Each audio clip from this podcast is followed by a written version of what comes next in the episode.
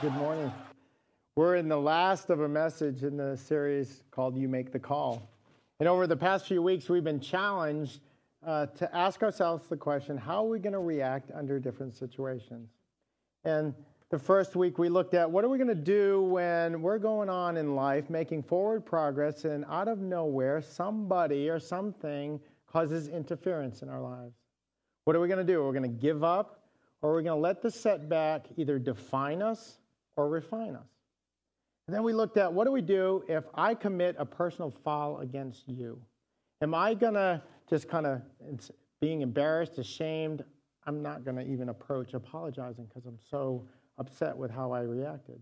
Or am I going to do the right thing and go there and ask for your forgiveness, even though I may never get it from you, and for me to say I'm sorry? We also talked about how do you handle an unsportsmanlike conduct like anger? Does the Bible even talk about that?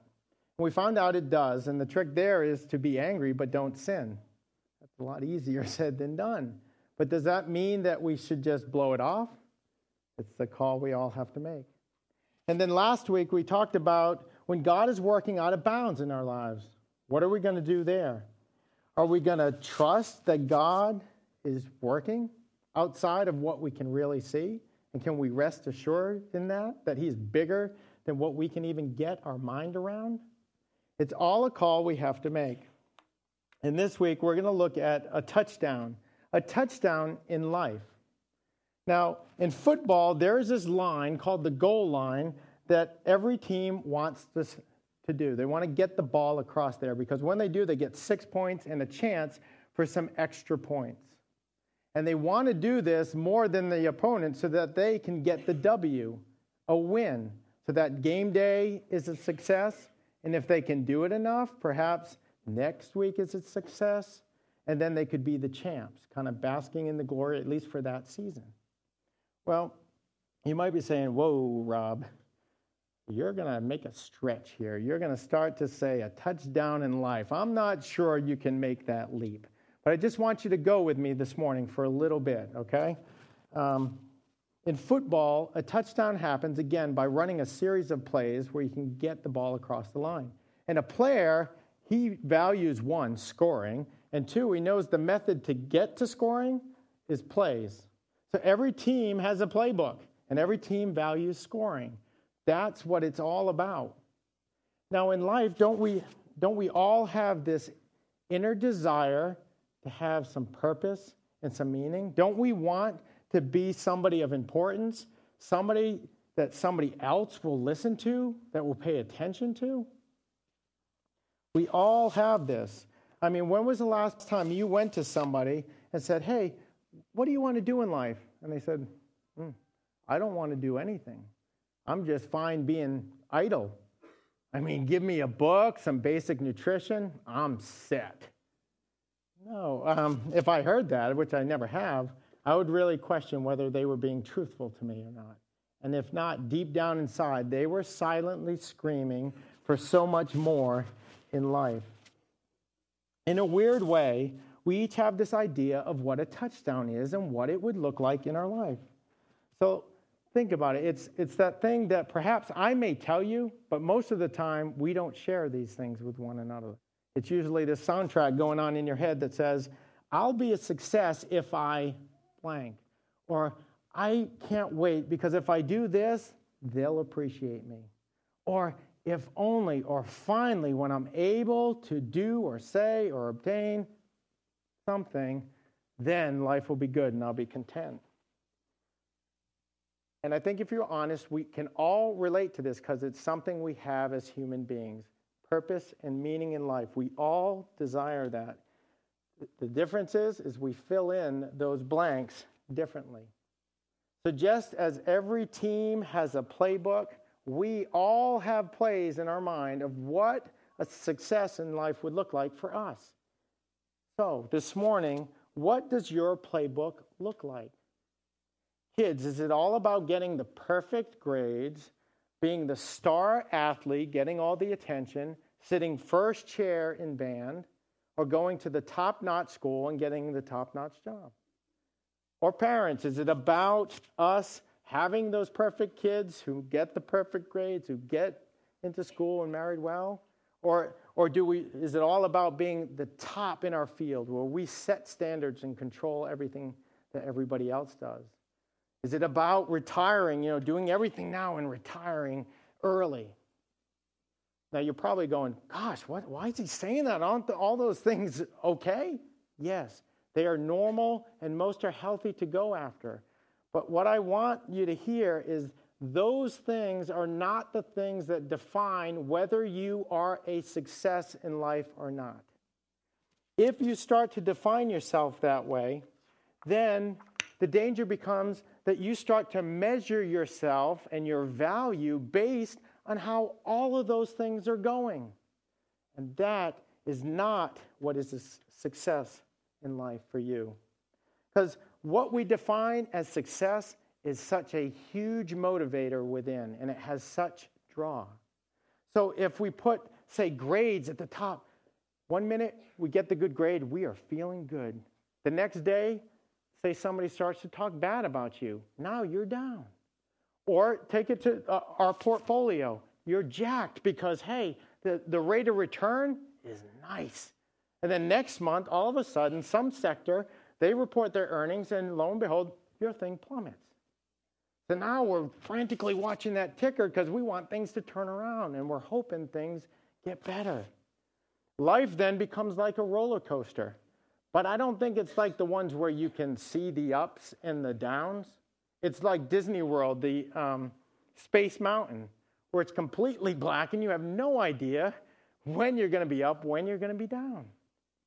And the sad thing about it all is that we're so focused on what's a success that we miss life that's going on in between, you know, and what's going on around us. Just because we are so focused on what it is that defines success in our life, and that is all that we're watching. So, just as a coach can ask an official if he wants to question a touchdown, he can ask the official, let's review that touchdown. And so today, I think our coach, our leader, God, would like to put your touchdown and my touchdown under review. So let's ask ourselves a few questions. What's my definition of success? Do I find myself always chasing someone or something, thinking that when I finally get it or I finally experience it, I'll be content? Does my mood change based on my progress towards what I think is a success? And am I missing life that's going on around me? You see, we all have different interpretations of what success is, but we all have that same desire inside to have purpose and meaning. And in Psalm 139, verse 13, it says, For you created my inmost being, that's God you knit me together in my mother's womb. Don't you think that we should go to our Creator, the one who put us together, the one that knows us, to help us understand this desire that we have inside us and help us understand and learn how to satisfy it? And when we go and search to do that, what we'll find is what was once an attribute for humanity is now a need that we all have. If you go back to Genesis 1 and 2, you'll see where Adam and Eve were living in the fullness of the garden. I mean, they were living in intimate fellowship with God. And scripture says over and over, I, God, have given you everything. He keeps saying that. And you'll notice that he also gave them the ability to make the call, to, to choose like you and I do. And it came down to were they going to make the call to be obedient and, and rest assured in watching Him provide fully, directly, personally for their physical and spiritual needs? Or were they going to follow their own desires? And we, we know what happened, don't we? They chose the, their own desires. And so they went from having intimate fellowship with God, where He provided for everything, to now grappling with having this understanding of good and evil. I mean, the knowledge of that what did they do with it? What's some of the fruit of having that? One, they hid from God. Two, they were afraid uh, uh, when God said, Where are you? I mean, it wasn't pretty. So they went from being perfect fellowship to having this broken relationship. Wondering inside, how do I satisfy that need within for purpose and meaning? What was once an attribute for them now became a need. And humanity has struggled with that ever since. We're not the only ones that still struggle with that. And today we're going to look at a few others in the Bible that struggled with what's the most important thing in life? And that's the Pharisees. We're going to look at the Pharisees today, starting in Matthew chapter 22. The Pharisees actually grappled with this question what's important? What makes me important in life? And before we read that passage, I just want to set a few things up. The Pharisees came to trap Jesus. They wanted to trap him because of what he was doing. And at the time, Jesus was going around teaching, preaching, healing, performing miraculous signs. And through, throughout all of that, he always used that to point to why he was doing it. Why did the Father send me to come here to die on the cross, to be raised to life? And it's for you to have that relationship restored. He did that over and over again. And the Bible implies that he did it very well because every time he was doing this, you'll read the words, they were amazed and they worshiped him. So he was doing it very well. Now, this absolutely ticked off the Pharisees. They could not stand that. Now, I think part of that is because they saw this man saying, I can forgive your sins. I have the authority to forgive your sins. And to them, that's like, whoa, only God can do that. And you're equating yourself to God? So I think part of their anger was that. But there's actually more to it as well. And Jesus in Matthew 23 gives us some insight. Because the same people that once followed the Pharisees started following Jesus. They're the ones that were saying, wow, the authority with his teaching is unbelievable. And they're the ones that were worshiping him. The Pharisees took great pride and significance in knowing the law and controlling the people by it. And Jesus gives us insight on why they might be a little upset. In 23, verses 5 through 7, he says, They love their places of honor. They adore the important seats in the synagogues. They thrive on the authority and they love when men call out their name and when they can get them to do things. Does that sound familiar? I'll be a success if you follow me. I'll be a success if I can control some of the things that you do. Then I'm important. They struggle with the same thing that we can today.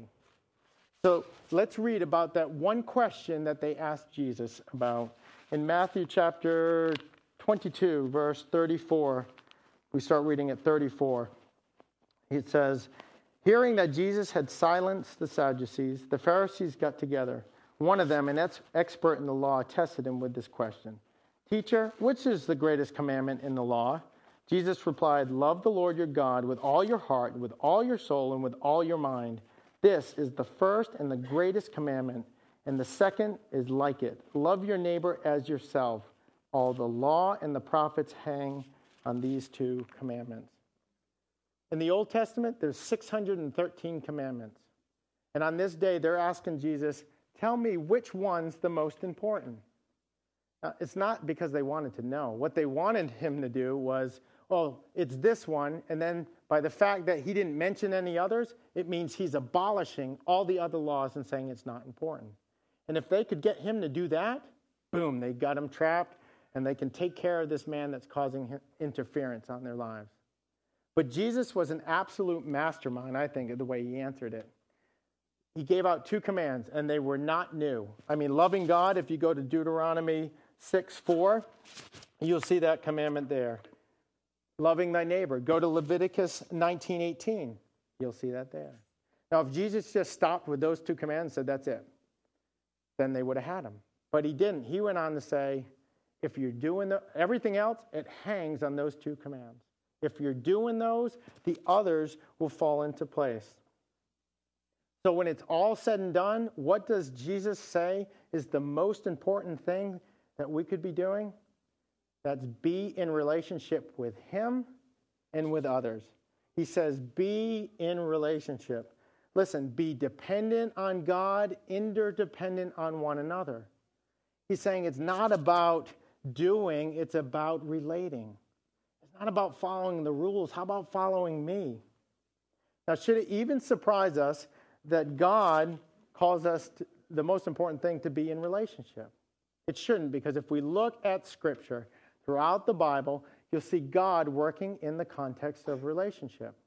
And again, if you go back to Genesis, he says, Let us create man in our image.